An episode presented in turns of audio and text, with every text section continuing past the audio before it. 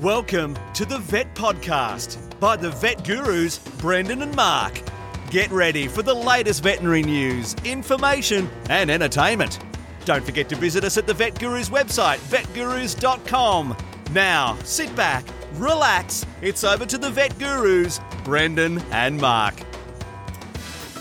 Hello, hello, it's Brendan here with Mark. We are the Vet Gurus, vetgurus at gmail.com. It is the week ending the 12th of October, Mark. Gee, it's getting close to the end of the year.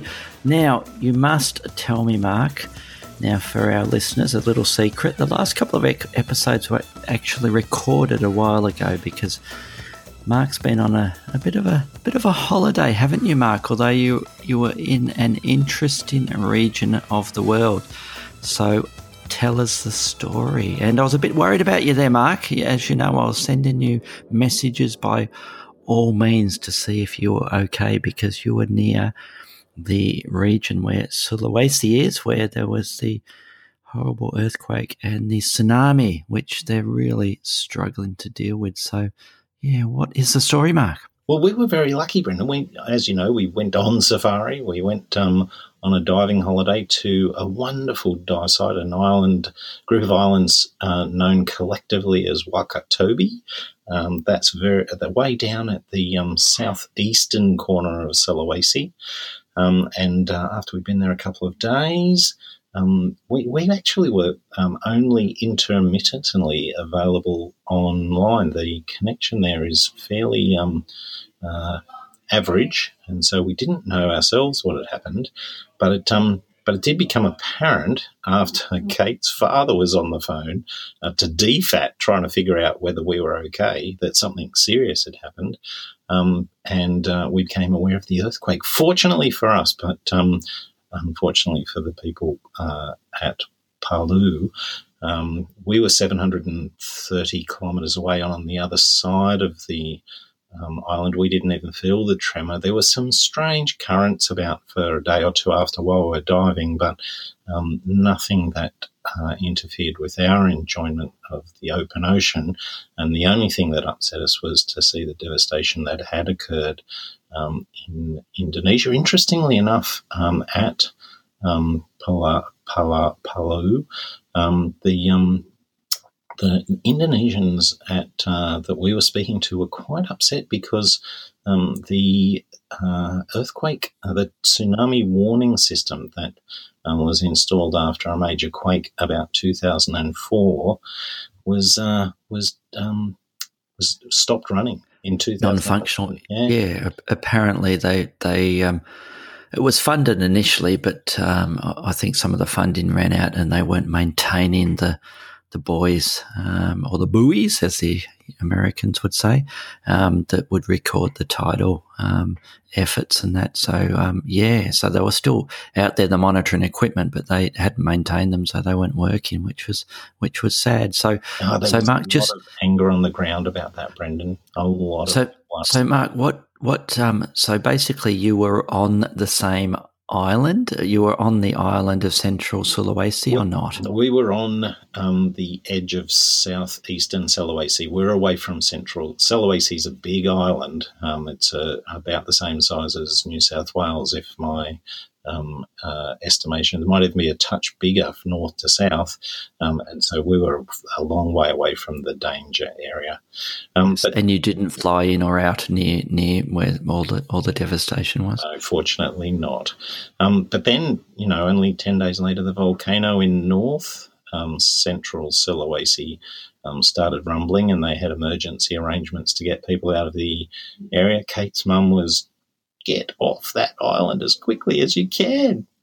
Yes, yes. No, it's it was sad watching all the all the footage we had um, here while you're away, Mark, and I'm sure um, they're still struggling with the infrastructure that's been um, getting that back up and, and going again. So, but having said all of that, I mean, it's sad, sad, so devastating for those people there. You need to also tell me a bit of positives. Tell me about your diving. Um, well, it almost feels a little bit guilty to tell you yes. because on many levels it, it, was just an excellent experience. The location in that area is a national park. It was um, it's one of its claims to fame was that in the 19, I think late 1970s, maybe yeah, late 1970s, Jacques Cousteau called it the uh, most beautiful tropical reef he had seen anywhere in the world, and he has seen them all, Brendan. So that's some uh, some recommendation.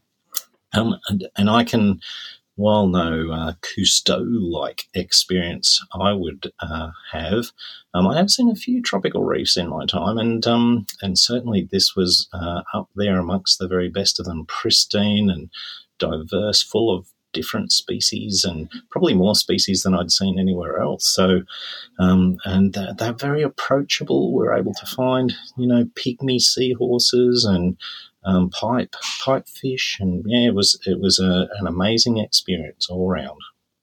Great, and I did see some of the underwater f- pics you've taken, Mark, and they yeah they were excellent, and I was extremely jealous. I must admit, I was extremely jealous. But great to hear that you had a good time and you're safe and you're back and you're ready to go with the podcast. So we need to announce, Mark, that we keep saying we will announce our winner of our 50th episode competition for. So for our new listeners, um, we decided to have a bit of a giveaway for our 50th um, episode, and we are now up to this is episode 52, Mark, and we promise that we will announce the winner, which will be drawn out of a some sort of receptacle that I will make um, next week, Mark, and I'll draw it out live on air. Um, is um, the winner will be next week. So to enter the competition, it's free. All you need to do is send us an email to vetgurus at gmail.com just to say hello, where you're from, and um, talk about, um, you know, tell us a little veterinary story if you'd like. But um, all you need to do is send an email and you are in the competition.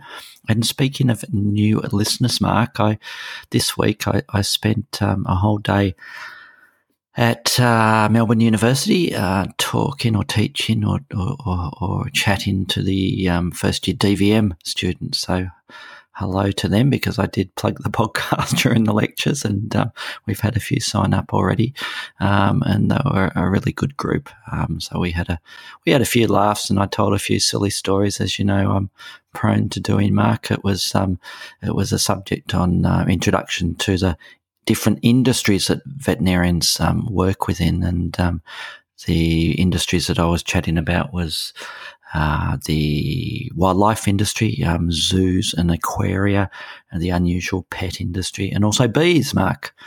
One of our favourite topics, the bee industry and the veterinarian's role and some of the issues regarding bees. So it was good fun. And I told a few interesting, funny um, client, true but funny client stories. And um, gave away a few um, little little prizes to try and keep them awake as well at the end of the day. But unfortunately, most of them, if not all, stayed awake. So hello to all the first year DVM um, Melbourne University students. So you can enter the competition too and potentially win win uh, our amazing prize pack, which we haven't quite finalised. Um, vetgurus at gmail.com. And before we um, get on to um, our news articles, Mark, I just wanted to say hello to one of the people that did send us a nice little email, and we will slowly work through most of them. Um, we've we've got a bit of a backlog now, and that was um, Serena um, from um, who's who's a third year vet student at Massey University. So hello in in um, in New Zealand. Hello, Serena. She was born and bred in Malaysia and went to New Zealand in 2016 to pursue her education in veterinary medicine. And she's loving every second of it. And uh, a friend recommended our podcast to her, Mark, and she's just started with the first few episodes and she's addicted, Mark. She's addicted.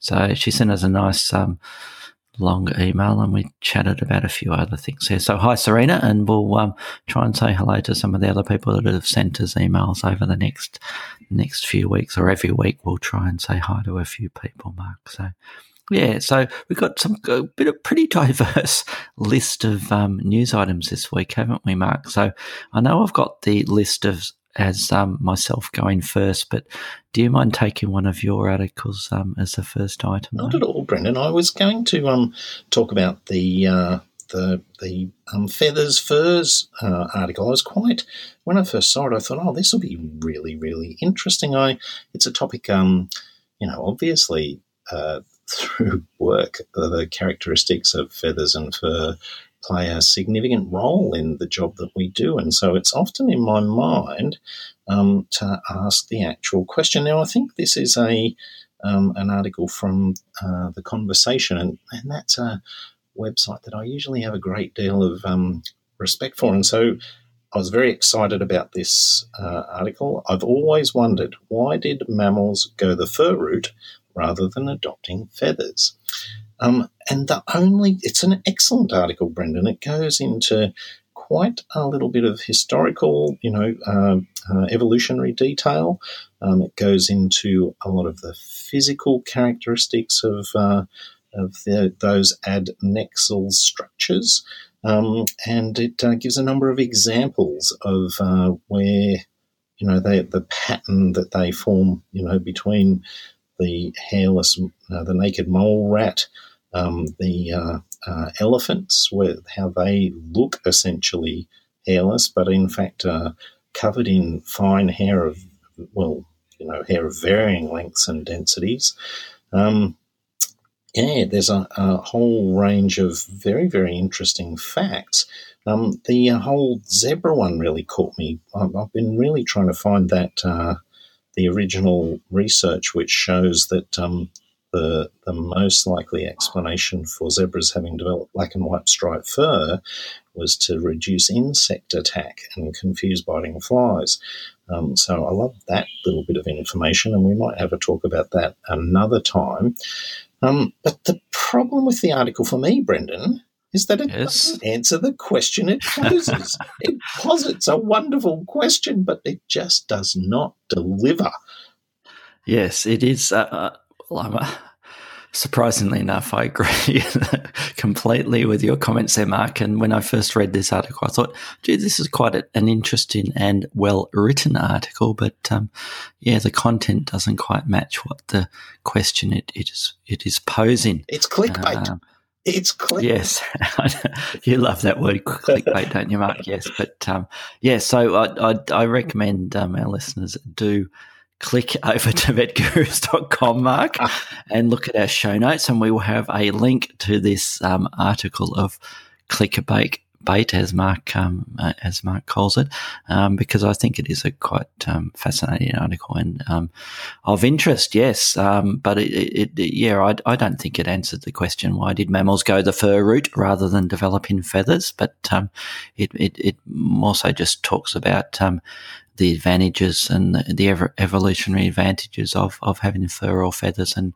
sets out a few examples as you just mentioned, Mark. So yeah, um, I, I be, agree. I'd be interested in um, our uh, our listeners' opinions, but I sort of think that um, that there's it's just you know one of those evolutionary things where there's two solutions to the same problem, and um, and evolution's popped up at a rel- relatively early stage and, and given examples of both and allowed them to develop. I don't know that there really is a, you know, an answer as to one, the advantage of one over the other.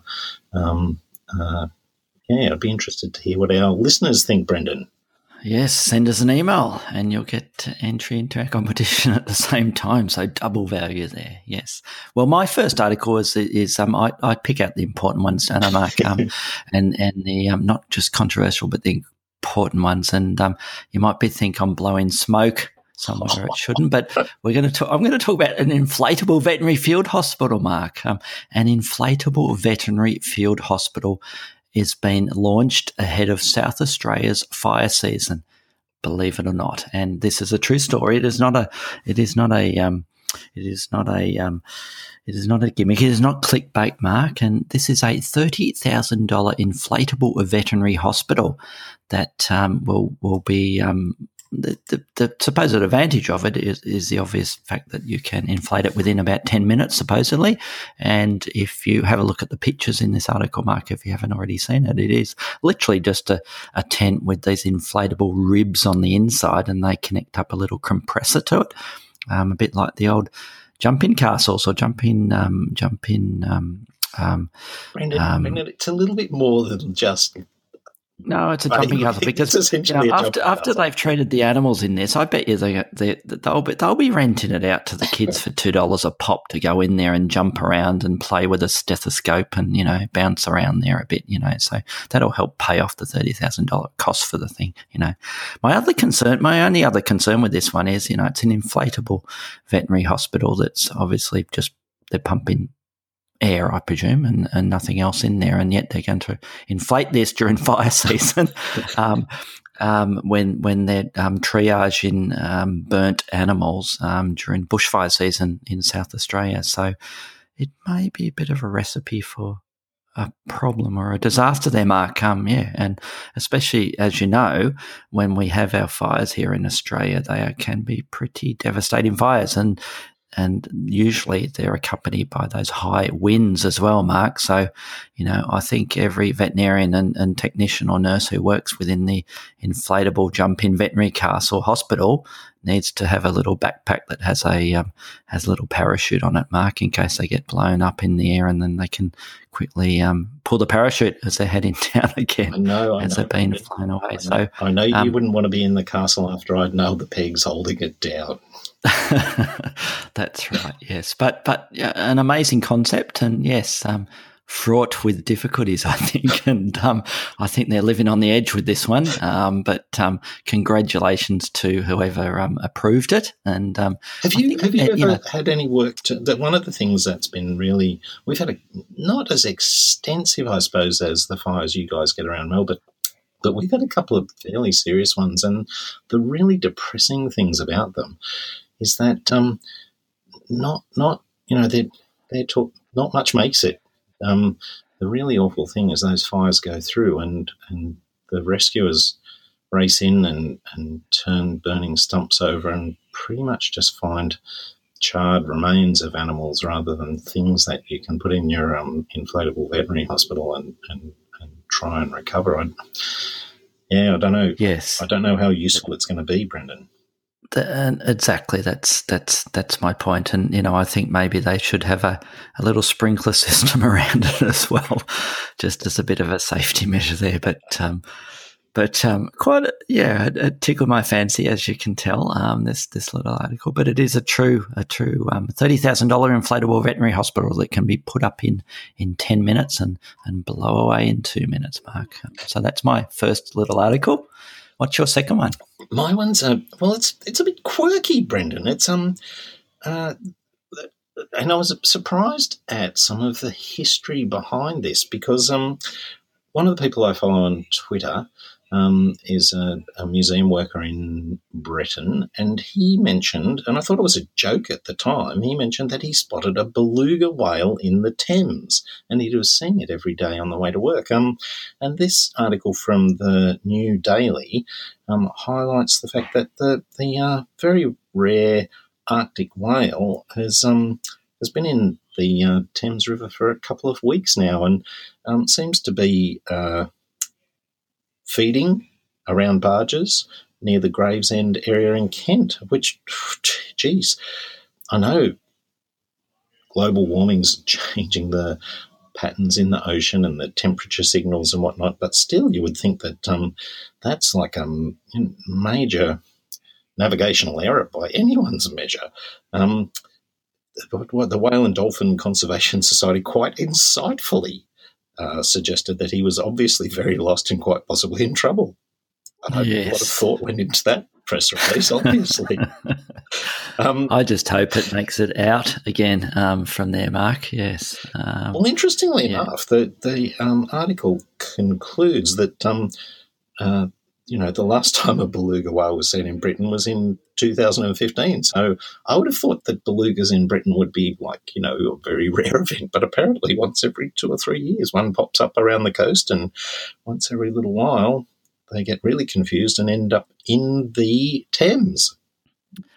Yes, so that's something for, for our UK listeners, Mark, um, to go beluga whale spotting in the Thames. It's not something you do every day, is it? Yes. Uh, well, my second and last news article is is is potentially a good little discovery there, and that's the the the um, deadly Australian funnel web spiders can also kill melanoma cancer cells. A study has shown, and this is from well, the, the, I've picked this from ABC News in Australia, but um, it has been reported on a few of the the news um, news sites, Mark, and um, they've managed to extract a um, peptide um, that they've found from the this particular funnel web spider species um, that is better at killing melanoma cancer cells and stopping them from spreading and um, than a, a, similar compound or, or a related compound that they found from a Brazilian spider mark um, that um, was effective, but they found that this particular um, peptide from the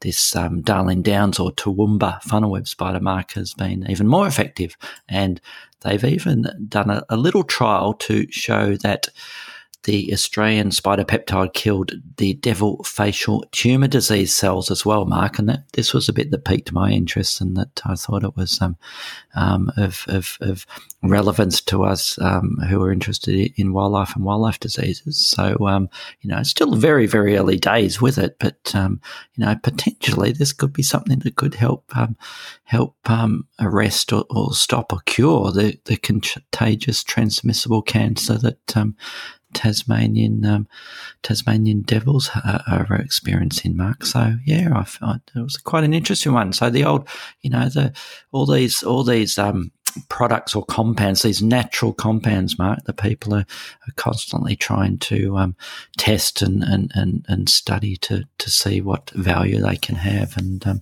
yeah, so it's uh, I think it's a bit of an exciting one. So good on them. I reckon you're this. And, um, once again, I know it comes as a complete surprise, but I agree entirely with you, Brendan. I think it's an awesome story, and uh, particularly for um, uh, devil facial tumor disease, which seems to be one of those things that um, that we haven't, you know, there's been some progress, but we haven't really made a, a massive dent in in the um, in the you know field experience. Um, the uh, devils in the wild are still uh, contracting the disease, so something that uh, treats it would be just excellent. And it points to the fact too that so much um, of conservation so much of trying to maintain the species that we have could have indirect benefits for us that we aren't even aware of um, yet. Who, in 20 years' time will be um, looking back going, of course, we knew that uh, melanoma treatments were going to take a quantum leap forward once we did research on the Darling Downs funnel web. But you just have to let these things go and hang on to the species so that the proteins, the poisons, the other chemicals they make, we can research them and find out what they can do for us, Brendan.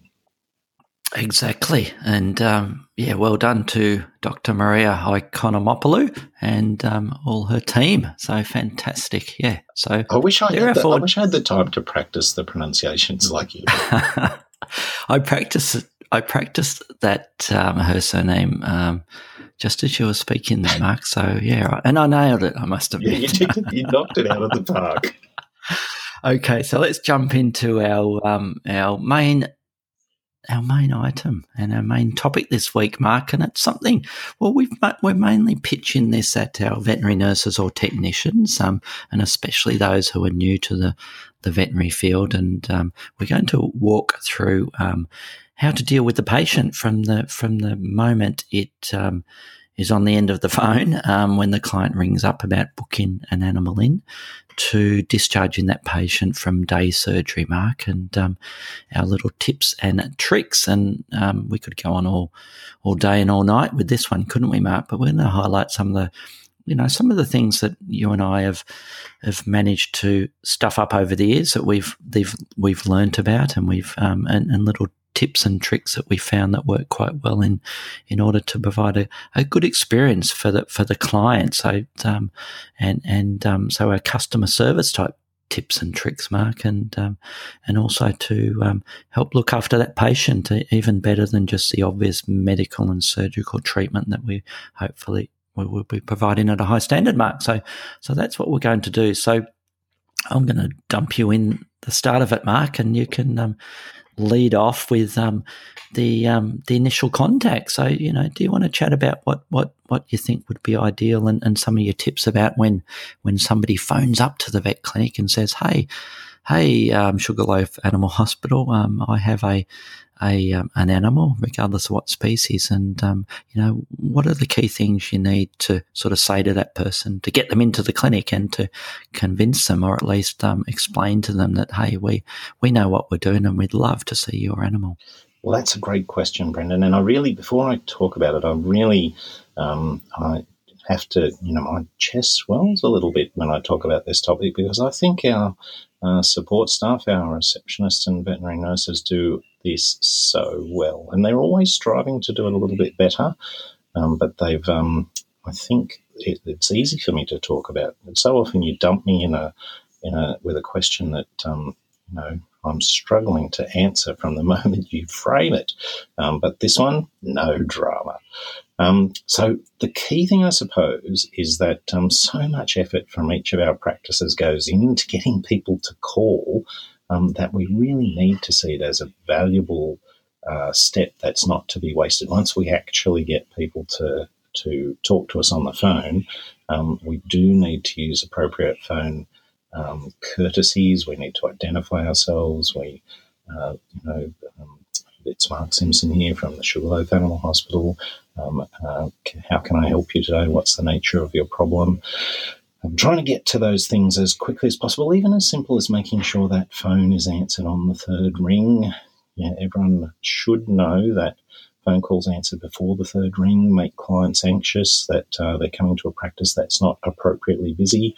Um, phone calls that are left to ring out well past three uh, give people the impression that you don't care enough to answer the phone promptly. So get on to that call as soon as it gets to the third ring. Um, and then there's a little bit of an art to quickly, it's a bit of a balancing act, Brendan. You've got to um, uh, not waste time on the phone. You don't want to spend a consult on the phone solving someone's problem. You want to get the staff to identify the nature of the problem and then um, express their understanding of it in a few brief sentences and emphasize how important it is that uh, that problem is assessed by a veterinarian. Um, and that should lead fairly quickly, one hopes, within three or four minutes to the making of an appointment.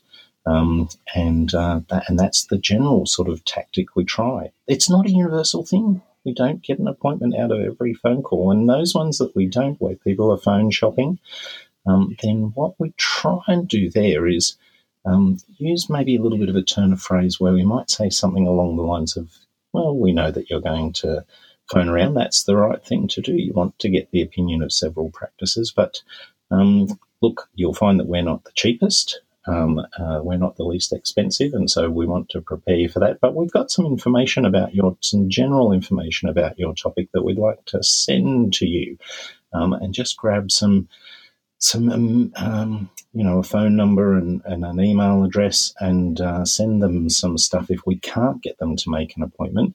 And even if that doesn't uh, initially make a difference, uh, it's often a thing that several years down the track, when they have a problem again, they go, Well, that was the practice that went that little bit further, and we end up getting them later on.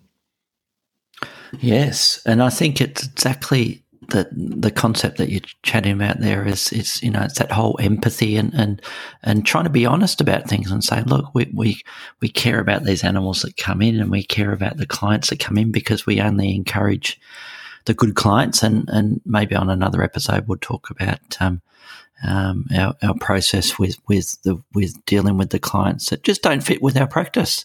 And you know, like, and we have mentioned this a couple of times in previous podcasts, haven't we, Mark? That sometimes people don't get on personality clashes, that the style of the practice compared with what the the the the um the client um, expects, etc. So um, like, sometimes like, things don't work. Like you and I, Brendan.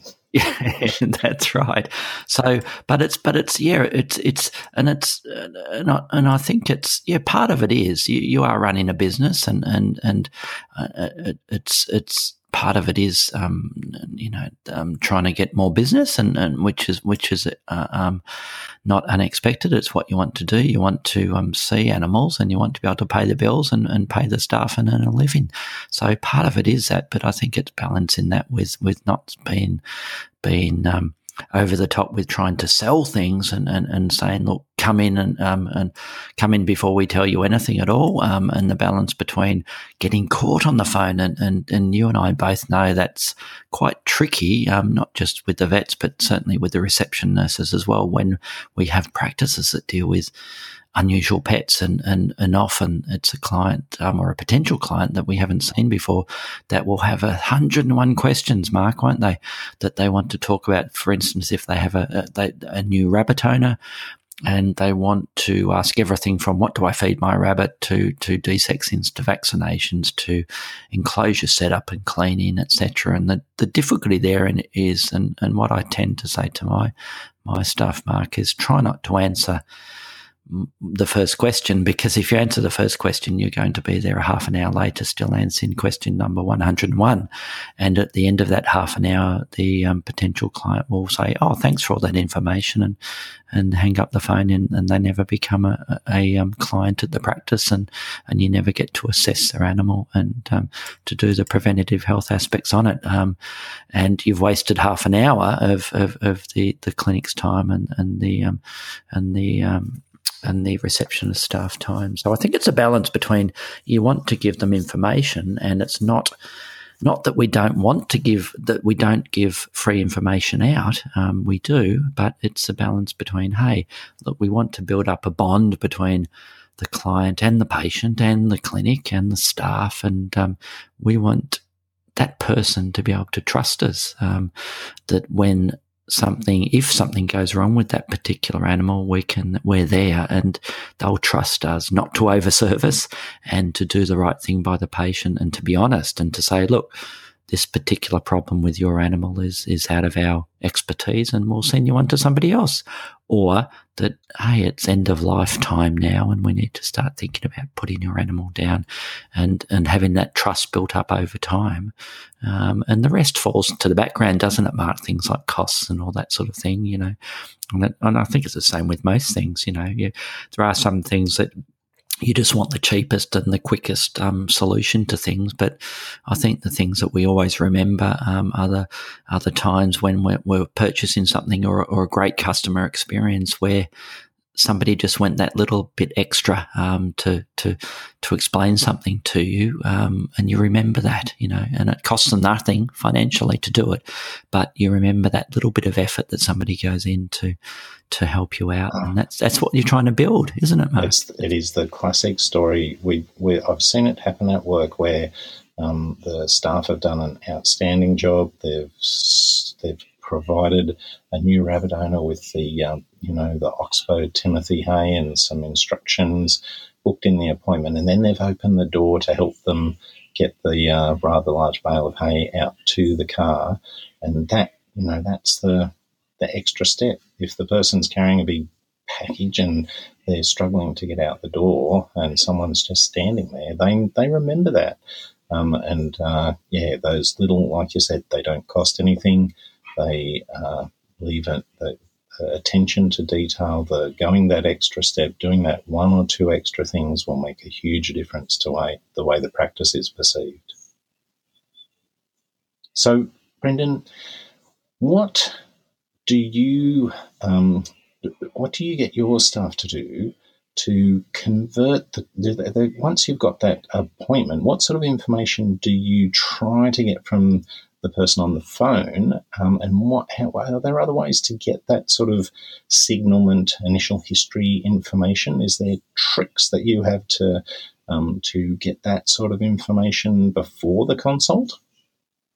Well, I, well, there's a couple, couple, of things I'd say in answer to that, Mark. And, and going back one step, I, I, suppose the other thing we need to we need to stress, especially for new um, technicians or nurses, is is is making sure that they differentiate the true um, unwell animal um, with that initial phone call as well, and especially the the more than unwell, the, the, the, the, potentially critically ill animal. And that's where some of that comes with experience, doesn't it? Especially with the, with the, um, the unusual pets and the more, um, more, more number of species that we see in our practices there. So, but it is something that we need to ensure that they are trained up to, to recognise that hey, this animal needs seen fairly promptly, and um, then trying to fit it in um, or head in it, um, get it to come straight down to the practice, or in in in our practice because we aren't a, a huge practice, um, making sure that that um, client and that um, patient has other options, and if it's something that does need immediately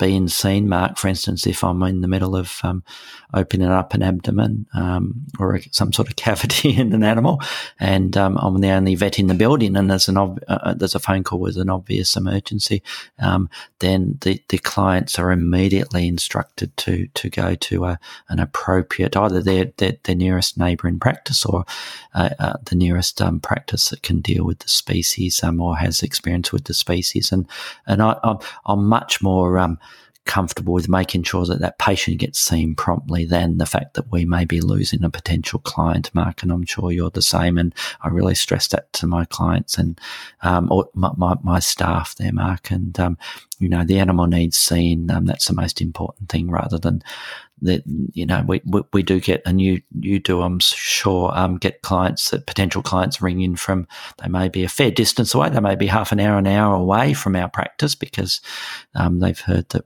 we're, we're, a reasonable practice we're dealing with that particular species and um, if it's an emergency then gee the chances are that thing that that particular patient may die on the way to to get into us and they passed 50 practices on the way and they you know the logical thing is that they need to drop into one of the other practices and have the animal assessed and mm. potentially stabilised before um, before potentially sending it on to our practice. So, so that's the first point. Although it was a bit of a prolonged um, answer to the first point there, Mark. And the the other one, well, I've lost the question now, but I think it was what what, what are the other methods of of getting the information from the client or, or getting information to the client? And I think the thing you were hinting there is um, we point them towards our, our website. Um, and um, we have a link to um, for the unusual pets. Um, definitely, we have a link to um, the history forms, um, which the client, a new client, will download a patient history form, and they will fill that in ideally before they get to the practice, and it just saves a bit of time for everybody, and it just does all the common questions that we ask, especially about the unusual pets, about um, husbandry, about diet and housing and lighting and feeding and heating and all those sorts of things, and it just makes the the um, the consultation go a lot smoother. And then um, I, I certainly read those before I call the client into the consultation, um, and that way we, we get a bit of a feel for whether the husbandry may be inadequate even before we've seen the animal and the patient. Um, if if that was that what you were hinting I at? I was trying to lead you in that direction. So, yeah, arrival and admission, Mark. I, I, want to talk a little bit about the admission form and the process there. But so perhaps before that, if you you want to talk a little bit about um, um, what the client is is instructed over the phone, a new client, about um, getting their patient to the clinic.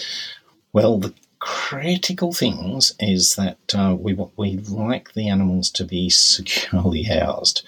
Um, there's nothing, even though it looked really good on um, what was that movie with Jim Carrey, um, the pet detective, where he was standing in a room and all the animals landed on his shoulder and um, when that's happening in the waiting room, it's generally not as entertaining as it was in the movie, and uh, so we, we we sort of try and set. And people do have a tendency, if they're not instructed this way, and sometimes even when they are instructed, um, they do have a tendency to show up and sort of set the animal free. Um, there seems to be no right. predilection to this. There'll, there'll sometimes be a, a woma wandering over the the uh, tiles. They'll There'll, there'll sometimes be a macaw flapping around, and um, and uh, occasional people seem to you know think this is a completely normal thing, not realizing the stress to their own pet, um, also the stress to um, other pets in the waiting room, and uh, and obviously the stress to other um, pet owners, and not to mention our reception staff. So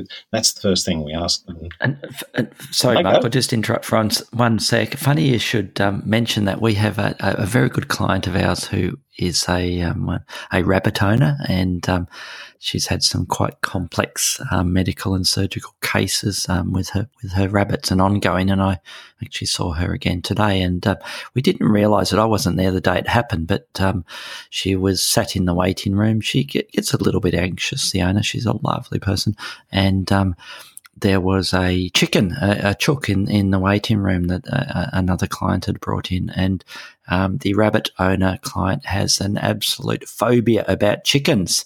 And she had a full on panic attack when um, this client was um, um showing her her her prize um, chook to her in the waiting room, and um, she had a full on panic attack and um, almost uh, went into complete meltdown there, Mark. So we we ensure now we have a note on her file that um, she is chickenophobic, and um, anytime she's booked in with her rabbits, we don't have any birds booked in around the um, consult time when she's when she's due to come in, Mark. So yeah. Well, the other thing too is that you know many of our uh, exotic pets, particularly the reptiles, benefit from um, thermal support, uh, thermal management, and um, and even if they've just travelled a relatively short distance and maybe have a relatively short wait in the waiting room, that can be enough time to um, send their thermoregulatory mechanisms into disarray and um, and if they're sick already, that can complicate the picture considerably. So, um, housing them in a secure container and s- establishing a, an appropriate thermal environment, um, or you know, similarly with our, our frog patients, we want them to have um, appropriate uh, uh, humidity or moisture so that they're not stressed. Um, all these things are um, uh, uh, give instructed, the clients are instructed on these things before they arrive so that there's much less of a worry for them. Yes, so it's having a secure um, escape proof um, enclosure for them. But yeah, I, I, I, as you, Mark, I'm constantly amazed at how many clients, especially with the unusual pets, um, love to just get their animal out in the waiting room and proudly show it off to all the other people in the waiting room. And and um, you often end up with absolute mayhem, don't you? Um, with with um, with animals all over the place. So yeah, it's um, quite interesting. So yeah, so they arrive safely, and then um, we do the consultation, and, and um, uh, we'll I, I think we'll skip over the the other sort of obvious things or the or the comments about you know making sure that the the, the waiting room and the consult room's presentable and we don't have anal gland smell floating around. Hopefully, um, the minute they walk in the door. Um, um, I just yeah I, I, just mentioned before I want to talk a little bit about the admission process and um, you know um, there's always some there's always some um, paperwork, isn't there, Mark? And, and, and I think most clinics now have a, a hospital admission form or, or, one sort of variation um, thereof, which which sets out a little bit of the legal aspects of the fact that the animal will be in for the day for its um, whatever surgery it's having, whether it's routine desexing or whatever, and that there are potential risks uh, of of any procedure, and um, that it also um, it um, puts down an estimate, a rough estimate. We always state, Mark, and I'm sure you probably do the same, that that we're giving you an estimate. It's not a, not a quote; it's an estimate of, of, of what we think the the overall procedure will, will cost, and we always have a range there, and there is a, a sentence in the form that, that, that spells out the fact that this is an estimate only, and we'll try and contact you if if if we find other things while um, while we're in there doing the surgery that, that might adjust the, the, the pricing for that particular animal. And we try and stress that with them. Um, and I go through the admission form um, for routine admission forms. So the um, the, the nurses um, will do that um, for them. And you know, um, people get um, obviously a bit anxious about this sort of thing. And you know, the obvious one that we always get a comment on um, you know, um, with any animal that's undergoing sedation or anesthesia is, you know, will my animal die? And that's an, an obvious thing that you'd you'd be concerned about with your pet. And and um, it's it's I think just being careful about explaining things calmly and quietly. I, I try to inject a bit of humour sometimes. It doesn't work, but sometimes it does um, with them. And um, I always like to quote the prophet Arnold, Mark. Um, do you know my, um, my, my my theory about the Prophet Arnold? I used to call him Professor Arnold, but now I call him the Prophet Arnold. So I'm talking about Arnold Schwarzenegger, Mark, and um, you know I think he's a bit of a prophet because he's got so many fantastic sentences and one-liners that we can use in veterinary medicine. That um, I use them all the time, Mark. So you know, including the admission forms um, in vision. You know, so if I get a client asking me saying, "Look, I'm worried about little Fido um, about the anaesthesia, and you know, is there any risk with anaesthesia and surgery with with Fido?" I'll, I'll, just quote Arnie, Mark, and I'll just say, "If it bleeds, we can kill it." I thought you were going to say that. And you know, which which which explains it quite well. You know, if we're going to do um, surgery on something, if, if anything that is anaesthetized, the the only the only safe anaesthetic is not having an anaesthetic, is what I usually say to clients. That's it. Um, and I've got to say, um, Brendan, you, you know my experience with uh, the uh, veterinary board, and um, and I can tell you that uh, that um, without sort of like dealing with specific issues or complaints, the the the um, the, the consent form, the admission form, um, is a, it is a document that does resolve a significant number of concerns if it's used well, filled out. And it does carry weight, a yes, significant yes. amount of weight. And so, uh, it, and I definitely am privy to circumstances where there have been excellent forms which have just not been filled out, um, and it casts the whole process into um, into a bit of uh, murky area. Whereas if they are filled out and the clients have signed at the bottom and all the boxes are ticked, the appropriate ones, um, that's a very, very strong um, corroborating piece of evidence in the circumstances where there is a disagreement.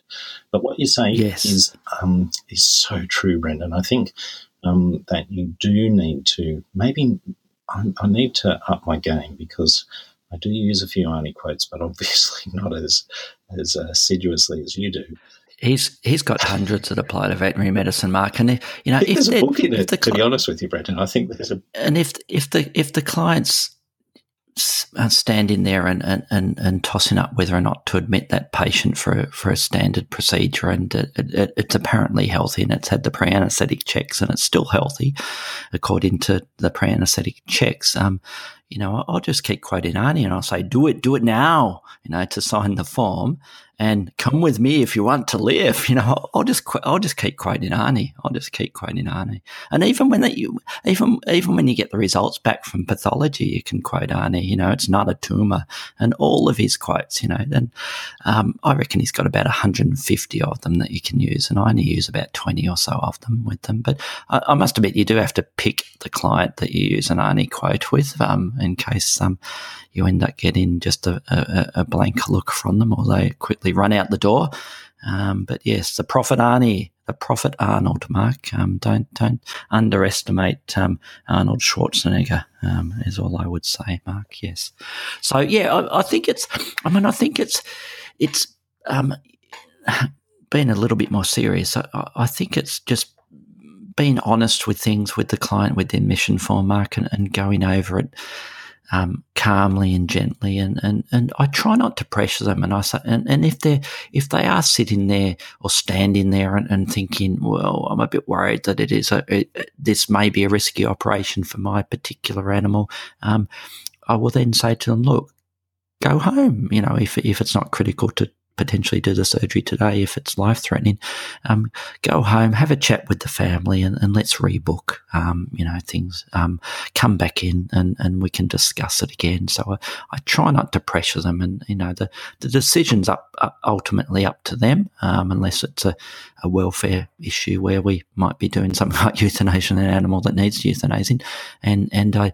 I put it back on the client, but I try and inform them as best I can and, and try and explain it in plain language or, or any language um, um, the risks and the benefits of, of doing that particular thing. But yes, an admission form is, is essential, isn't it, Mark? You, one of the things you've said there is so so important, I think, for those non for, for those elective procedures, the desexing order. If we do get someone at the the stage of admission and they have the doubts, then it is good to give them some time. But uh, but I also have a turn of phrase. I can't tell you that it's an Arnie quote, but um, when people might have, um, you know, a, an animal that has a disease process, um, then I suggest to people that in my opinion, um, the risk of doing the anaesthetic is real, and we may have an animal that passes away, but the risk of not doing the anaesthetic is greater. Um, and so it's my professional opinion that we should go ahead with the procedure because, on balance, there's less risk with that than not trying to treat this disease. Um, and I find that a useful way to explain to people that there's still a risk, but we're trying to choose the least risky pathway. Yes, yes, and uh, that's a fantastic way of explaining it. Yes, so I'll use that one. It's a it's a mark quote that I'll be um, the prophet mark um, instead. So when the animal is um, admitted and um, you are settling the animal in, Mark, what's what's a couple of the key points or, or tips that you that you recommend, um, especially for new new veterinary nurses or technicians about setting the animal up? Well, I think um, uh, trying to do things. It's the it's the old adage about um, I can't even remember the turn of phrase, but it's the one where you know you go fast by not going too fast. Um, you've got to like take your time a little bit, allow the animal to settle, give it its space, allow it to um, come to whatever uh, equilibrium it needs to, um, and uh, and then um, make sure that it's in an enclosure, that it's away from uh, predators. Don't put the rabbits next to the cats. Don't put the the, uh, the rats next to the uh, pythons. Um, make sure that uh, you are taking care, particularly of the environment, the odors in the environment. That they might not necessarily have the visual cues of the predator, but um, they will be able to sense that they're about, and uh, that will be an additional stress and trigger of adrenaline, and and we know that that has an effect on anesthesia. Um, making sure that there's hides in the the um, the enclosure for the animals to to feel secure. The, just a box. We often it's one of the most amazing things about getting our uh, rabbits admitted um, that if we place a box in there, um, they almost invariably hop into it and just poke their head out to have a look.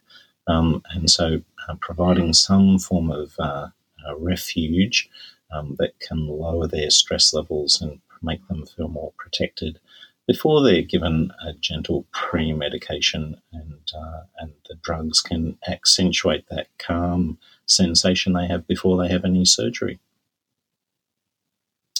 You're not with me, Brendan. I've cut off suddenly, and this happens every once in a while. No, it's I'm here. I'm here. Yes. No, I can't agree um, any any more completely with that, Mark. Yeah. So it's been it's been confident and, and calm and and um, treat the animal with respect, isn't it? I think you put it uh, treat it treat it as your own pet is is is is the way um, I try and keep saying to myself, even if it's an animal trying to rip my throat out, um, um, it can be a bit of a challenge there. But it's it's trying to treat the animal with a bit of respect and think, gee, if this was my animal, how would I want it to be cared for? And um, well, it's a bit sad that you you know um, you may have to keep reminding yourself to say that, but it is important because it can end up just being a bit of a production line if you're not careful, and you need to you need to step back a little bit and think, gee, you know, we're dealing with a, a creature here that we need to provide respect and care, Mark. And I think if that's if that's done along the whole line from the the second that animal comes in the clinic to it goes home in a in a um, in a um, in a um, cremation jar, Mark. It um, it's it's looked after carefully. Um, it's and, and, and respectfully, yeah. And um, yeah, those simple things like covering, you know, having having a little hide for that animal, or if it's a dog or a cat that looks a little bit distressed and it and it's um, um, looks scared as, as, as, it's looking out from its little um, bank of cages. Put a towel over the cage. All those little simple things. The that, pheromones, that, Brendan. With the, you know, we're we're not lucky enough to have those for um, our exotic pets, but um, for dogs and cats, they're yes. an excellent additional, you know, olfactory flavour that um, there's not going to be a magic switch that changes things dramatically, but just takes the the um, you know that that level of anxiety down a tiny notch and makes things a little bit easier. Yes, and it's the same process then when we get to that surgery period as well. So we're sort of quickly skip over that, and that's um, you know make ha- having everything ready and having a team there um, of the anaesthetists and the and the surgeons and the and the um, support staff that are all ready to go. Um, so when that animal's um, gently carried out of the cage um, region or the cage, uh, the kennel room, um, it um, is everything's ready to go, and it's anaesthetized swiftly and gently, and it's a nice induction. And then being really careful with the recovery there, Mark. And I think that that there's increasingly there's a there's an emphasis, isn't there, especially with the exotic pets, um, with with watching the animals during that immediately immediate post operative um, anaesthetic um, period. So immediately after they've woken up from the anaesthesia and they've been taken off the anaesthetic machine, I think that's a critical time, isn't it, Mark? Especially for some of the some of the patients that we worry about um, with an increased potential um, um, morbidity or mortality ratio. So those um, you know, rabbits, for instance, that that's the period where we have to watch them even more closely, and, um, and we'll often have our birds. We'll often. Oh yeah, we'll off. Yes, yes, exactly. We'll. Is that one of our cats in the it background, Laura? Just um, trying to get her fifteen minutes of fame on the podcast. Hello, Laura. So, um, yes, so it's been um, it's been careful and in ensuring that the staff know their know their particular jobs for that particular patient, and always having the the animals that are undergoing the surgical procedure and recovering from anaesthesia or, or during anaesthesia. They're they're the priority over that over that phone call, despite the fact that you might be trying to answer that phone um, on that third ring mark. If if we have an animal under an anaesthesia and everybody's under the pump, then then the the last thing we'll be doing is answering that phone. We're concentrating on that animal in front of us. You're exactly right, Brendan. And the, the um, we've got a, a couple of, um, I suppose, sayings that help us reinforce all those things you've been saying. The first one is that um, whether it, you know what what it, the right thing to do is the right thing for the animal, and um, all the other things flow from that. So if um, if it means watching the animal and letting the, the phone ring beyond the required three rings, then that's just the way it has to be because the best things happen when we do the best thing for that animal that's in front of us. And I like um, your treat them as your own pet rule, and I, I don't think it's a um, it's a, a, a bad thing to emphasise. One of my great friends and colleagues, Dr. David Tabrett, who's the um, CEO of our emergency hospital here in Newcastle, used to work with me. Um, David had Oscar's rule. Um, he had a, uh, uh, a, pet of his own, Oscar, and his rule was that he wanted every pet that uh, we came into contact to be treated as Oscar would be treated. And so Oscar's rule became a bit of a, a practice um, motto. Um, I think it yes. uh, it um, it's summarizes what you were saying. Treat them as your own um, with, with respect and care. And I think um, just while I remember, Matt, one of the other sort of it's almost like a customer service tip and, and a little extra that you can go to that will help that that make the clients think, gee, you, you guys are on the ball and you do, do it do a good job and you're looking after my little little animal. We usually when when the animal is admitted, we ask the client to call back at a certain time. For instance, if it's a routine desexing, we might say phone at two p.m. and um, we'll see how your animal's going. And we we tentatively have a discharge time already booked in, but give us a call at two in the afternoon, for instance. But but invariably, we always try and call them before that time. So uh, and often immediately after the the surgery, once it's back in the the um, recovery enclosure, then we would be phoning or one of the nurses phoning and saying, "Look, come." Um, Fido's um, or Oscar. Oscar is um, awake. The surgery went well and um, all's good. And we just thought we'd give you a call because um, he's just woken up, and um, they really appreciate appreciate that being proactive with that type of thing, Mark. And I think it's just going that little extra step and and and and again you know it's something that if if I was sat at home worrying about um, worrying about um, one of my pets or, or, or, members of the family, and a member from the hospital phoned up and said, "Oh, just let you know your your daughter or your wife has come through the surgery okay." Then, um, you know, um, thank you. That's good. I'm, I'm, I'm relieved. And yeah. I think that you've hit the nail on the head there. Though one of the things that we have to be very careful about um, is that people get so ex- well, our staff get so excited about doing this stuff that they might inadvertently every once in a while say, oh, look, we'll call you when an animal is in recovery. Um, and then if that call doesn't happen, if the client's expectations are not managed well and they're not met, that can cause more problems than not. But as you described, asking them to call at a particular time in the afternoon and then speaking to them before that, that's uh, exceeding the expectations that you've managed, and that's the best way to go.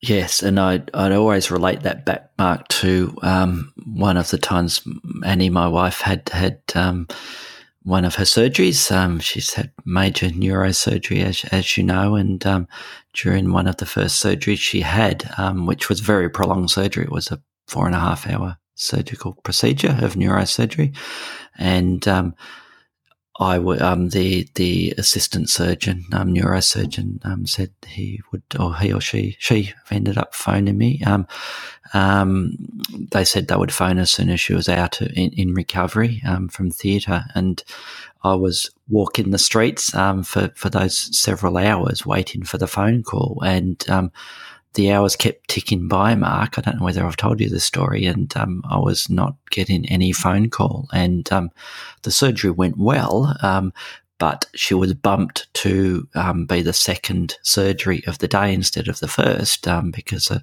a more um, a more critical brain tumor surgery came through, and yeah, I was a mess, you know, thinking that, oh, what's gone wrong? She must still be in surgery. Is she dead? Um, and, um, you know, just, and, and I always relate back to that as far as, you know, if, even if it's a routine, you know, castration on a cat or a dog, you know, for the owner, it's not routine. For the patient, it's not routine. Um, it's, it's a major surgery. So I, I think it's important to, to, to always go back to, you know, if this was my pet and, um, you know, this is their only pet, they've never had a dog or a cat or whatever, and this is coming in for its surgery, you need to step back a minute. And yeah, it's routine for the, for our staff, but for the, for the patient and for that um, family, it's not routine. So giving them the call as soon as practical, um, once it's out of the, out of the, um, surgery room and, and anesthesia, then I think it's a good thing to do. And, um, you know, if that ends up being a couple of hours before you originally told them to phone back, then it just takes the pressure on them and they, you hear this, you know, big sigh on the end of the phone and, things, um, and they realize that their animal's through the surgery and everything's all good. So let's. Um, do you want to chat about the discharge, the actual discharge um, for these day patients, Mark? What what's your, what's your tips and tricks, and um, you know that little extra mile you can go with um, putting a smile on the face of the um, the animal and the client? Well, I think it's uh, you know probably in line with the rest of this stuff. It's a, a lot of um, a little bit of preparation, a little bit of um, uh, advance uh, planning, and then just a little bit of um, uh, thought, I suppose. The the key thing, I suppose, is um, when you have that appointment, is to make sure the the uh, patient is adequately prepared, so that any catheters or bandages or um, whatever are, are, removed and um, any blood splatter. I know that doesn't happen in your surgery, Brendan, but um, when I've cut them, I'll often be, you know, drenched fairly thoroughly in blood, and so getting that washed away so that it's not distressing. If there's some um, changes to the, you know, that might be disfiguring. It's always, I find one of the things um, in uh, surgeries where, for example, you and I do a lot of the, the um, uh, um, surgeries the, on rabbits, uh, dental marsupialization. Exactly the word I was looking for. And those procedures can be very confronting, even if they've been very well described before. And so having a photograph of the result and showing people before they actually see their animal can j- just, um, I don't know, grade it up for them, as it were, rather than shocking them all in one go. Um, so things like that, having a, um, a written list of instructions, making sure that the discharge instructions, when the progress exam is due, what to do with the wound, those things people don't take in verbal instructions at that very emotional time of uh, repatriating the pet with their owner. And so having those instructions written down. Um, for the routine things, we're probably like you, Brendan, our, our support staff are very good at uh, delivering, um, you know, for routine uh, desexes or those sorts of things. Um, the nursing staff are really good at uh, the procedure, and we generally have the vets do the discharge for the more complex um, things that might require a, a, question out of left field to be answered. Um, and uh, and so the vets might be in a better position just to um, have those answers at hand.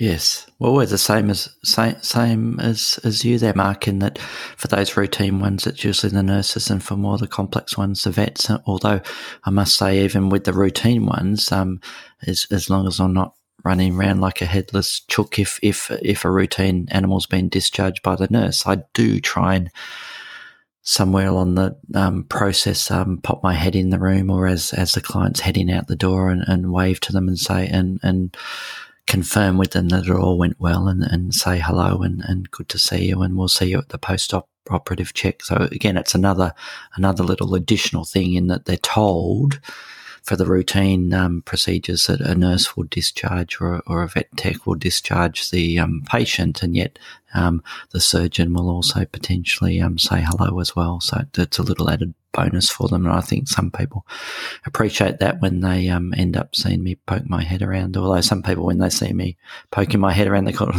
they're quite horrified.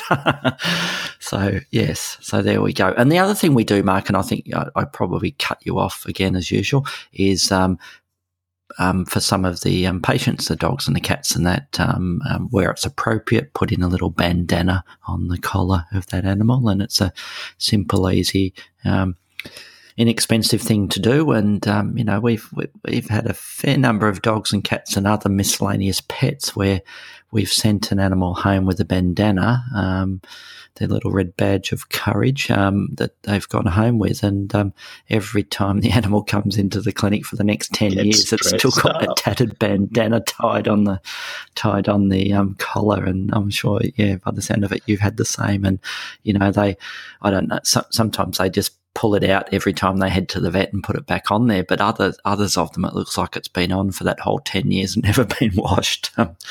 Yeah, so uh, I think they really really appreciate that type of thing. And yeah, the the, the, the most horrific things are um, if if things go wrong with that whole discharge thing because yeah, like you mentioned about the blood the blood spattered um, surgical field, and um, that's where we may, need to constantly check. And yes, I must admit that occasionally we get ones that that slip through, um, rarely, but that where we've we've checked the patient um, regularly during the post op period, and when it's about to go home, it does something silly and jumps around the cage with a rabbit, or it decides to chew on its wound a little bit, and it did that five minutes before discharge, and the patient is discharged in the consult room, and um, the um, nurse or the vet lifts up the animal to show the surgical site and say, "Yeah, here's how it should look."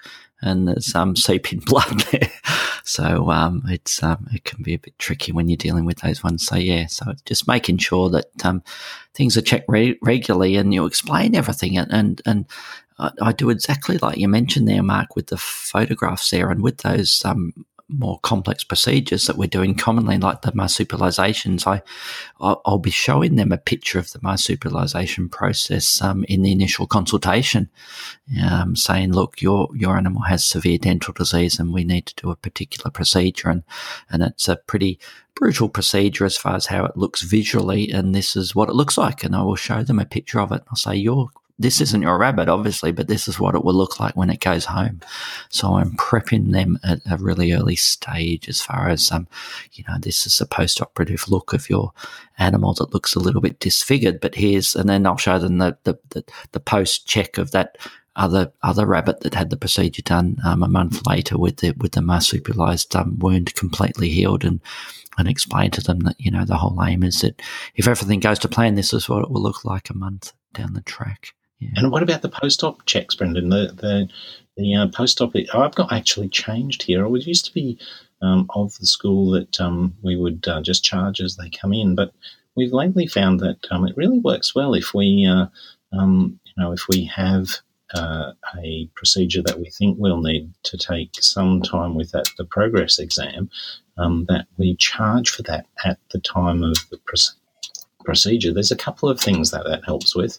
Um, a few of the clients we get to deal with get uh, financed through VetPay or one of the other um, uh, finance companies. And if it's all included in one thing, um, then that certainly saves a lot of stuffing around later on.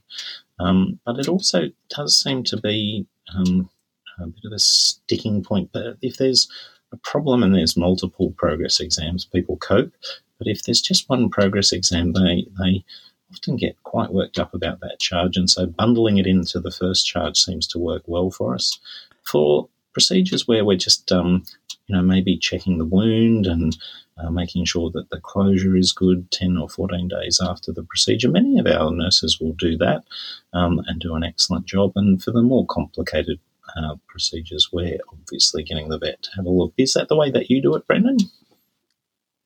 Well, fairly similar in that, that for the routine um, procedures, it's a nurse um, recheck, and that's included as part of the, the supposed package, although it's not specifically listed on that. But when when clients are, are phone shopping, for instance, we, we, we, may be mentioning that for a, for, for a desexing um, estimate um, that that will include not only um, um, the surgery and and a veterinary check, and but also include the post-operative check, and it also includes post-operative um, analgesia for several days as well um, in the package price, um, which is sometimes added on with with um, separately in other places. But I must admit, I I I haven't, and it's something we have spoken about before. The the bundling of the the revisits or the progress exam in the initial estimate for the for the main surgery is something I should be doing more often, and I do do it occasionally. And I think I, I, I, agree completely, and I should be doing it more because I, I agree totally with with you. I think that if it is bundled in that initial estimate, then it avoids that complication of if the animal is only seen once with a with a vet check, and and you are spending time and effort um, examining the animal post operatively, um, and and therefore um, um, charging for it, um, um, um that um, that you're going to avoid the, the issues of the client potentially saying, "Oh, why wasn't this included with with the X dollars that I paid previously?" So yeah, I, I should be doing that more often, Mark, and um, following your lead. Well, I, I think um, well we've gone over time as usual, Mark, haven't we? So maybe we should stop here. I knew this would be an interesting topic that um, we could talk about for a very long period of time. But hopefully, listeners and now subscribers. So if you haven't subscribed, please subscribe. Um, we like subscribers and enter the competition, vetgurus at gmail.com. And we will be pulling out the winner next week and announcing the winner. So make sure you listen next week. And um, thank you all for listening. And we will talk to you all next week.